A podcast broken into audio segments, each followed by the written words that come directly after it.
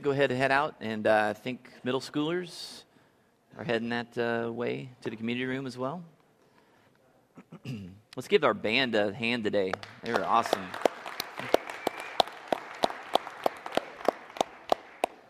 Hmm. So glad I'm not leading worship. Thank you. Appreciate that.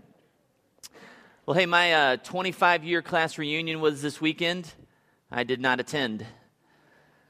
Uh, I just had too much going on. But uh, this morning, in honor of the 80s, we're going to start off with a little 80s name that tune right now. And so if you think you can identify this song and maybe even the artist, just shoot that hand up in the air. DJ?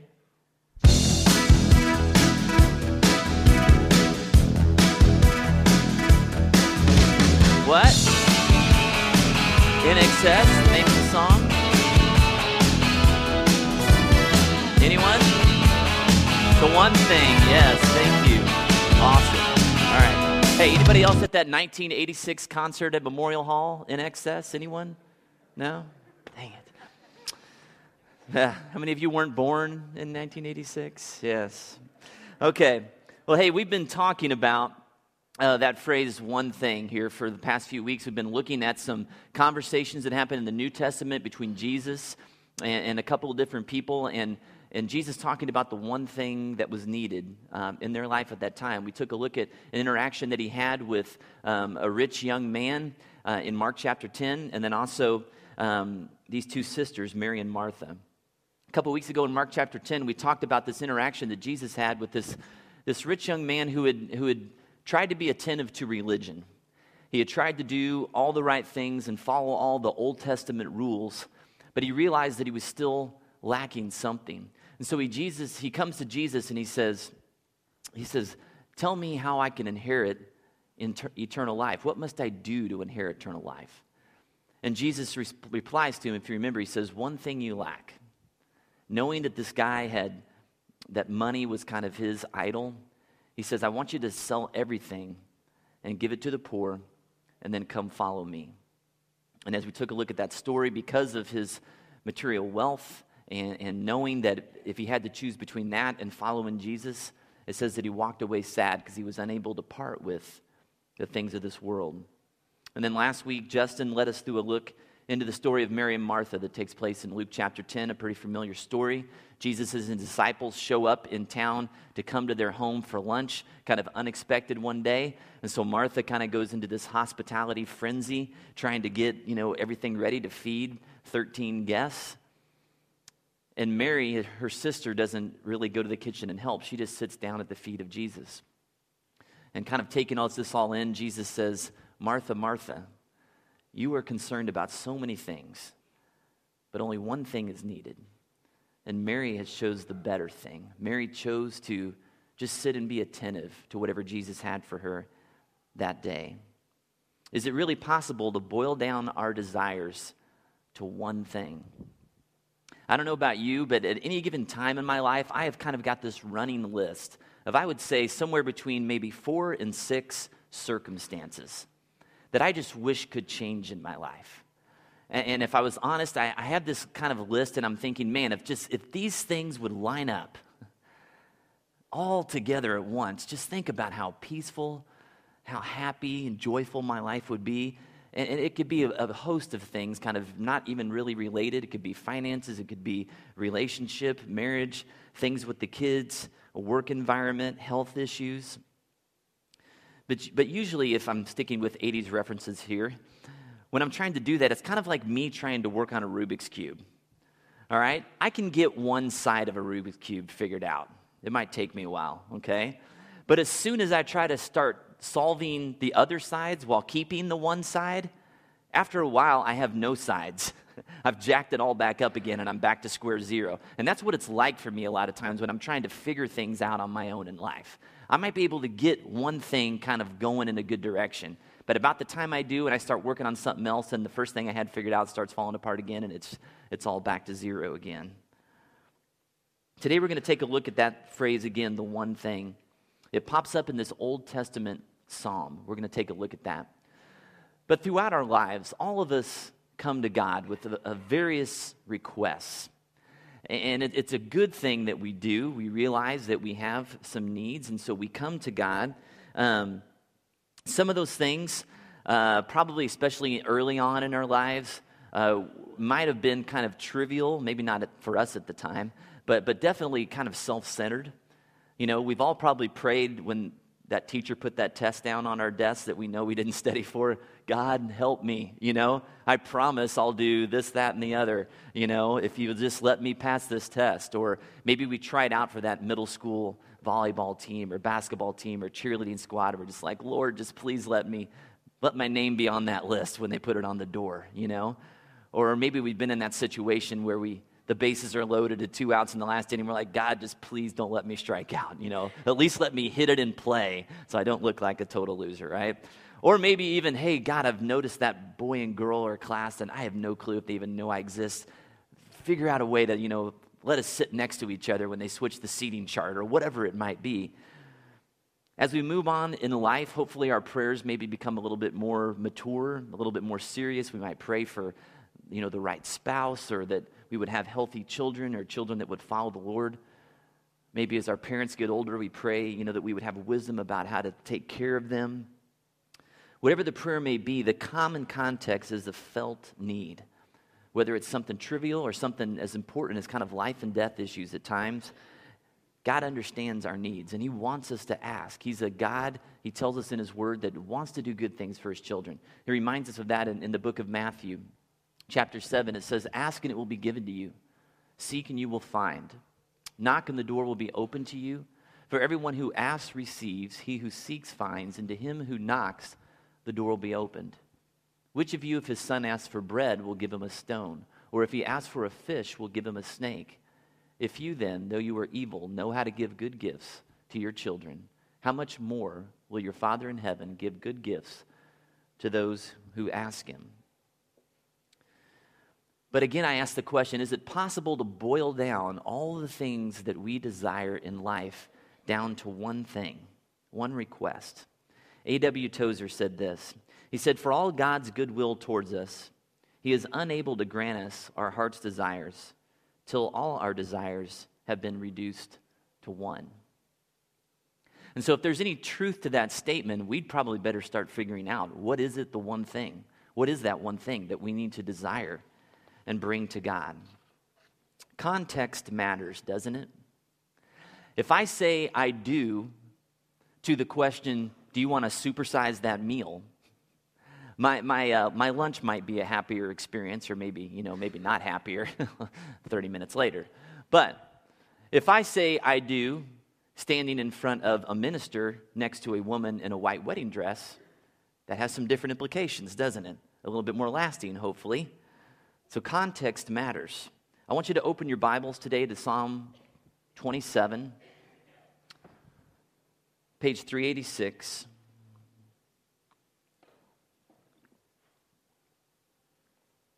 Go ahead and also and, and grab a pen, grab your, your program today, flip it over on the back side where there's some room for some notes.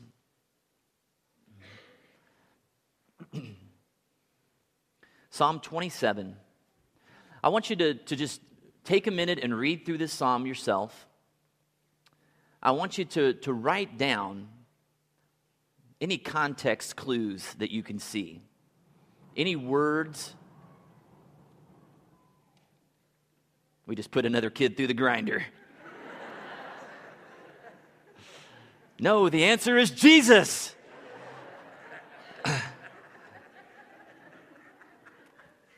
I want you to, um, the people that are listening at home on the website this week will be like, what are they talking about? So, anyways, um, the beauty of being here, right? Uh, what I want you to do is read through this, write down any context clues that you see. So, words, phrases that give us some insight into what David might have been going through when he sits down to write this psalm. And you can just make a list of some of those words, and I'll ask you for some of those here in a minute. So, take a second to read that.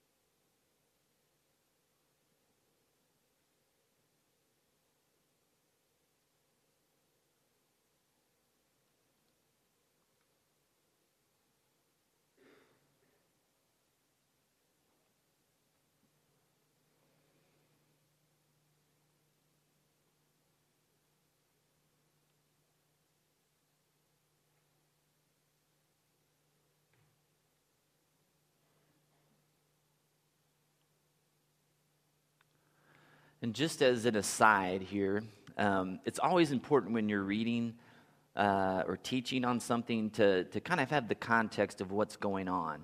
Uh, to not just look at one verse or two verses without, or one chapter without knowing the story that's gone on before that, or maybe that's gone on after, or you know, trying to get some context for, for what's behind what's being said. So, just with the show of hands here, if you've got something, what are some of the words that kind of pack some power that give us some context into David's situation, his circumstances right now? What are some of those words that stood out to you? Raise your hand real quick, Gary. Evil men advancing. Evil, evil men, yeah. Fear.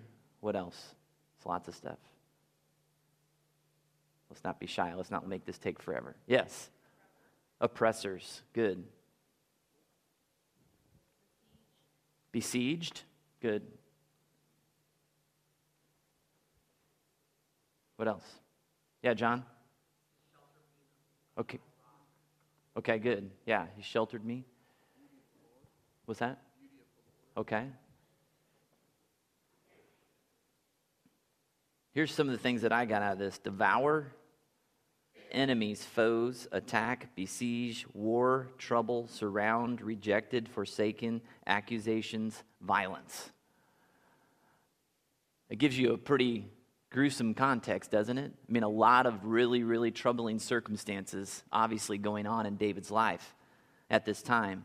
It seems like David would have this really long list of petitions for God. God, I want you to change this and this and this and this and this. And so that I could have some peace in life, so that I could be happy. But what does David pray? Look at verse 4. One thing I ask of the Lord this is what I seek, that I may dwell in the house of the Lord all the days of my life, to gaze upon the beauty of the Lord and to seek him in his temple. One thing I ask. You see, David had been driven out of town, he was kind of on the run. A lot of uh, scholars have kind of placed this psalm at a, a time when David uh, was kind of young and. Um, and the king Saul, who was the king, you know, during the whole David and Goliath thing, uh, that, that the, David had been promised that he was going to be the next king after this guy. King Saul had gotten jealous of David and had tried to kill him, and so David was on the run. He was hiding out in caves and in foreign lands. He'd been betrayed and forsaken by, by friends and family, and all this stuff is going on. David had been promised that he was going to be the next king, and he'd, he'd had some victories. He'd slayed Goliath, he'd led Israel's troops and, and these amazing victories. And then he's sitting here in the midst of these circumstances, wondering what's going on. Howard Baker describes David's situation like this. You can put that up there. David had lost everything. He has nothing left except one thing a desperate desire for God. This is what it means to be a person after God's own heart. Having lost everything, David doesn't curse God. Instead, he wants God. Having been betrayed by family and friends, he doesn't blame God, rather, he seeks God. Having been confronted by merciless human ugliness, he doesn't forsake God, he longs for the beauty of God. What sort of a person had he become that he could seek God alone, disregarding all other interests? How did he manage in the midst of absolute poverty to pray the absolute prayer? Well, when I read that last line of that quote, I began to get an understanding on kind of what I think our problem is, or at least what my problem is. And that's that I've never really experienced absolute poverty. And, and, you know, when we talk about poverty, we talk about it in two senses. You know, a spiritual poverty, which I've probably come closer to experiencing. But then also there is just a physical poverty. And David was really kind of more so on the physical side here. I've never been in a place where I've lacked shelter or clothes or food or friends or a church community that I could go to and be a part of if I chose to. So it's difficult for us to walk a mile in David's shoes here and to get a sense of what he was feeling when there are so many things in our American culture that bring us comfort. In order to find a way to replicate his desire for God alone in the midst of our circumstances, we would first have to do some soul searching to see can we uh, actually resist the desire to find comfort and satisfaction in anything else besides the presence of God? That's really the only way we could get into his mindset here. So, the next obvious question we would need to follow up with is what or to whom or where we run when our heart is troubled, when our circumstances are, are vexing. Is it God alone? Or is it the Jesus and syndrome that we've talked about here? Oh, yeah, when, it, when things are troubling, I'll pray. Sure, I'll do that. But I'll also drown my sorrows in food or escape or in distraction or in work or in relationships or in, in good deeds or in worry. Or probably my greatest one, which is just trying to solve the problem myself in my own wisdom and strength. What are my sources of temporary satisfaction other than God Himself? See, the problem for most of us is that we have divided hearts. See, there's just one part of us that, that really, really wants to just trust God alone. But our human instincts and our worldly passions and our desire for the here and now make us impatient to wait on God or unwilling to accept what His answer to our troubles might be, because it might not be what we want to hear. David understood the struggle of a heart divided between the world's solutions and the presence of God. If you look in Psalm 86 11, David prayed this. He said, Teach me your way, O Lord, and I will walk in your truth. Give me an undivided heart that I may fear your name. I want you to open your Bibles to First Chronicles chapter 28. It's on page 300. I was going to let you dangle there for a while. First Chronicles, First Chronicles. That's, that's probably one you don't turn to very often. Page 300. And this is at the end of David's life. Just a couple chapters later, you'll read about his death. And so these are some of his dying words. And so, in kind of some of the last moments of his life, he, he gets his son, Solomon, who's going to be the heir to his throne. He brings Solomon in. And this is what he says to him. I want you to look at verse 9 of chapter 28. It says, And you, my son Solomon, acknowledge the God of your father and serve him with wholehearted devotion and with a willing mind. For the Lord searches every heart and understands every motive behind the thoughts. If you seek him, he will be found by you. But if you forsake him, he will reject you forever. Serve him with wholehearted devotion. Give me an undivided heart. You know, only as we examine what divides our heart, what, what ruling passions in our life share the place of desire and satisfaction other than God. Only as we do that hard work can we really begin moving in the direction of understanding what it means to seek the one thing if we aren't even aware of what it is that we run to, if we haven't even been honest, then it's very hard for us to get into this mindset of boiling it down to just having the right focus and asking for the right thing. You see, we lack intimacy with God because at our core, most of us, we're just half hearted creatures. We want a little bit of God kind of on our terms, when He tells us the things that we want to hear, doesn't make things too difficult for us. But we're not sure we want the God who, who challenges us and says some very difficult things to us at times, pushes on some of our idols in our life. Now, to be honest, David wasn't perfect.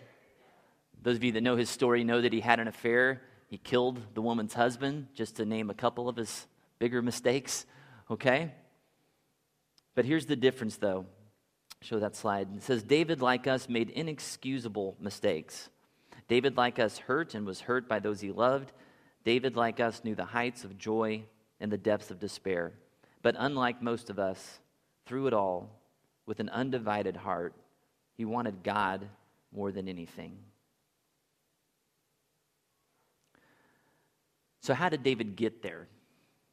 How did he become this, this man that desired one thing, desired God.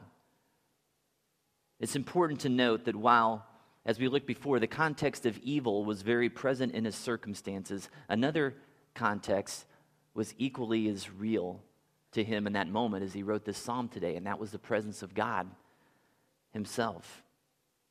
And this context defined reality for David. Look at how he began that psalm. Back in verse in Psalm 27, verse 1 says, "The Lord is my light and my salvation; whom shall I fear? The Lord is the stronghold of my life; of whom shall I be afraid?" Before David gets into listing his many troubles, he reminds himself about the nature of God. Despite what's going on here, who do I know God is? And then that becomes the lens in which he filters all of the other circumstances that are coming his way. He defines what is true first. The Lord isn't just a light, the Lord is my light, giving me direction, casting out the shadows in front of me, giving me understanding and knowledge. The Lord isn't just salvation for all people, but He's my salvation. He saves me. The Lord isn't just a stronghold, but He is the stronghold of my life. David is reminding himself what is true about God and what is true about himself as a beloved child of God. And because these things are true, then he says, Then whom shall I be afraid? Look at verse 2. He says, When evil men advance against me to devour my flesh, when my enemies and my foes attack me, they will stumble and fall. Why?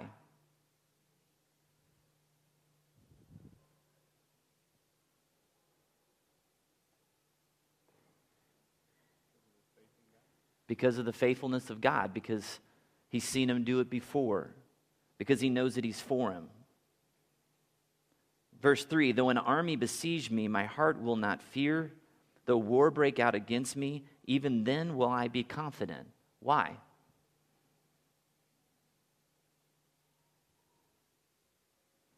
Because of the nature of God, because God's done it before, because He's been in some pretty tough situations, standing before a nine foot guy, right? That there's no way He can kill, and He's seen God do it. And so he has to remind himself in the midst of circumstances that are troubling who has God been? Who is he? And who am I? His, his beloved child, who he says, You are more than a conqueror in the book of Romans. You know, all things are possible for those who are in Christ. One thing I ask of the Lord, this is what I seek, that I may dwell in the house of the Lord all the days of my life to gaze upon the beauty of the Lord and to seek him in his temple. Why is this the one thing that he asked for? Of all the things that he could ask for. Well, let's look at another psalm that David wrote. Look at Psalm 63 3. It says, Because your love is better than life, my lips will glorify you. because your love is better than life, better than the best day in my marriage, better than the best day with my best friend doing the best thing that we love to do. Better than the day in my life where I've got the most money in my bank account that I will ever have. Better than my greatest vacation, better than my greatest adventure, better than my favorite movie, music, TV show, possession, relationship, anything the world has to offer. Your love is better than life. So, why wouldn't I seek you above anything else in this world? Why wouldn't that be my greatest desire? Do we really believe that God's love is better than life? Do we believe that we could take all of our longings and our desires and our circumstances and our hurt and our pain and boil them, boil them all down to one prayer? One thing I seek that I could dwell in your house, that I could be with you, to gaze upon your beauty all the days of my life. Well, maybe the problem is that we've forgotten whom it is we're seeking. We've lost our desire for God somewhere along the way because if we're honest, the things of this world are providing us adequate satisfaction. And so when we're adequately satisfied, our desire to seek something else just isn't really that powerful. Howard Baker puts that dilemma like this He says, Anyone who has lost his desire for God has first lost the vision of God's magnificence, brilliance, and radiant glory. If you find your desire for God waning, look at Jesus. Fix your eyes on him. And guys, that's what we're going to do in the next three weeks. We're going to give you a vision for your desire. We're going to take a look at Jesus. We're going to look at his words. We're going to look at his interactions with people. We're going to see if, if keeping our eyes focused on him might not spark something in our hearts, rekindle some of our lost desires, some of our misplaced passions. As we close today, I want to invite you into an exercise with us. Uh, on the inside of your rows, you should see some cards like this. If you could pass those down your row so that everybody has one. And if we're short on one row, if you could hand some back to others if you need them, just raise your hand or tap on a shoulder.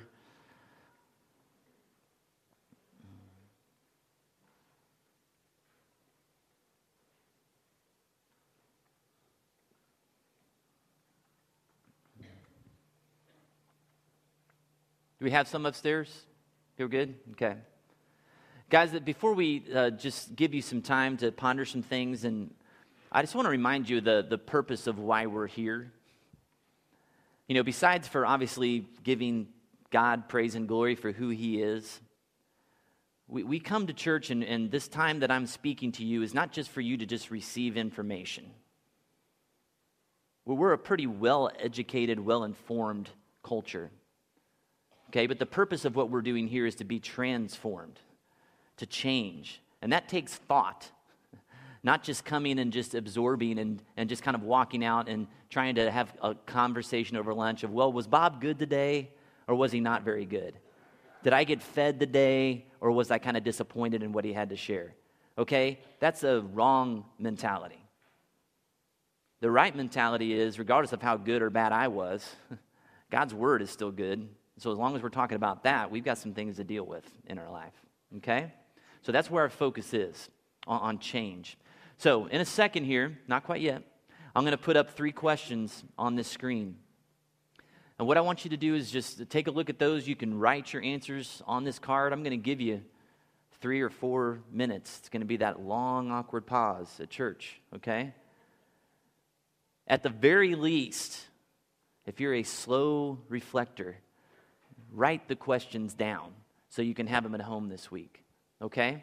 And after I give you some time uh, to look through these questions and respond, um, then I'll set up our, our communion time. Okay? So go ahead and put those questions up.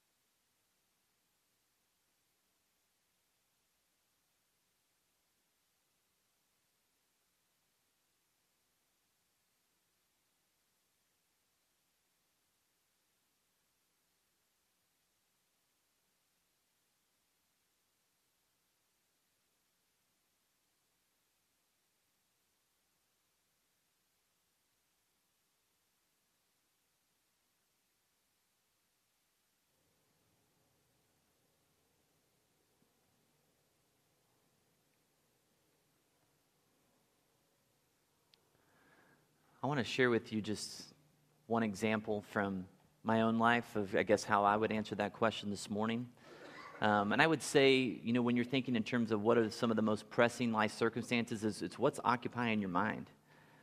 I mean, what's keeping you from from sleeping? What's you know, what's what's when you're daydreaming? What it is you're thinking about? Um, and is just one example. I could come up with some others, but I coach cross country at Central, and um, every time that there's a race day, I'm just like torn apart because I've got, you know, 45 kids on my team, and there's kids that have great races and kids that have really bad ones. And there's kids that are really excited, and there's kids that are really bummed.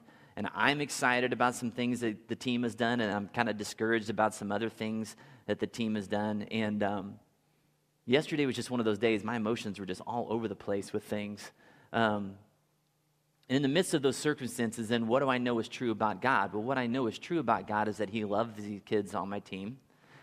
I know that He says that we are supposed to, everything that we do, we're supposed to do it for the glory of God. So He wants us to be excellent and do our best, whether it's them running or me coaching. What do I know is true about me? Well, I know for one thing, it's true is that I screw up a lot. That when I was in high school and I ran, I didn't have great races every day. What I also know is true about me is that God chose me to be the, the coach of this group of kids, and He's given me the, the, the power to, and everything that I need to do that well.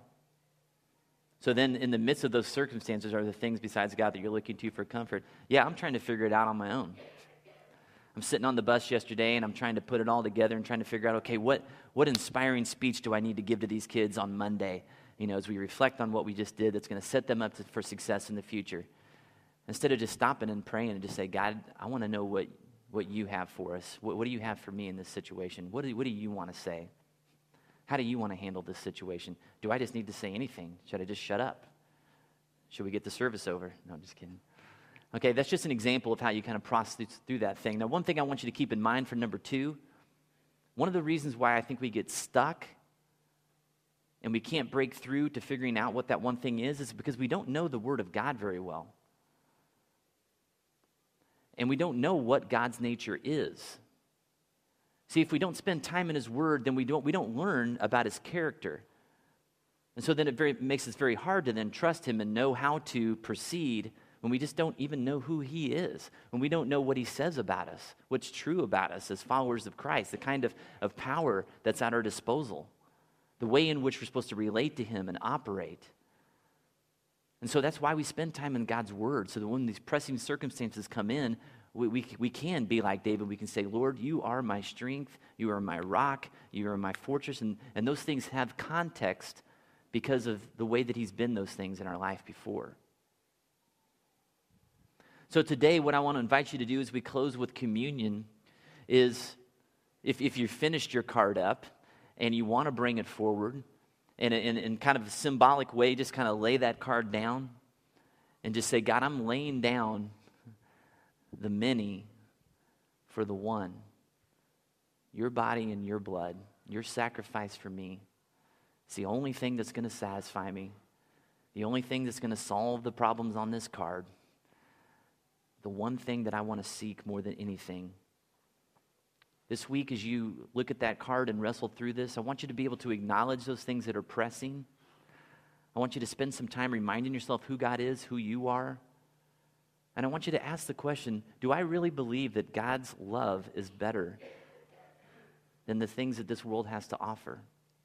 Do I really believe that? Do my actions show that that is true?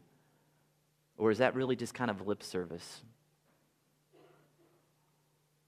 Let's pray, and uh, then the ushers will dismiss you in a minute to come forward for communion. Heavenly Father, we thank you for your word.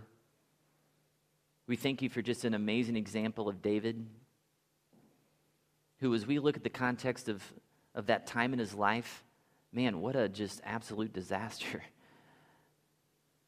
So many just overwhelming odds pressing down against him, God. But something had happened in his heart. Something was so true at the core of who he was that in the midst of all that stuff, he seeks one thing to dwell with you, to be with you, to gaze upon your beauty, to give you glory and praise. That's what he wanted more than anything. God, sometimes my heart seems so far from that. That kind of intimacy with you, that kind of relationship with you, seems just a long way away from so many earthly things that I really find satisfaction in besides you. So, God, help me repent of those things. Help us all just be honest and come to you and just say, God, I've been seeking satisfaction in these other things and not you. And God, I want that to change. Lord, we just give you this time. Just speak to our hearts. Help us to speak to you.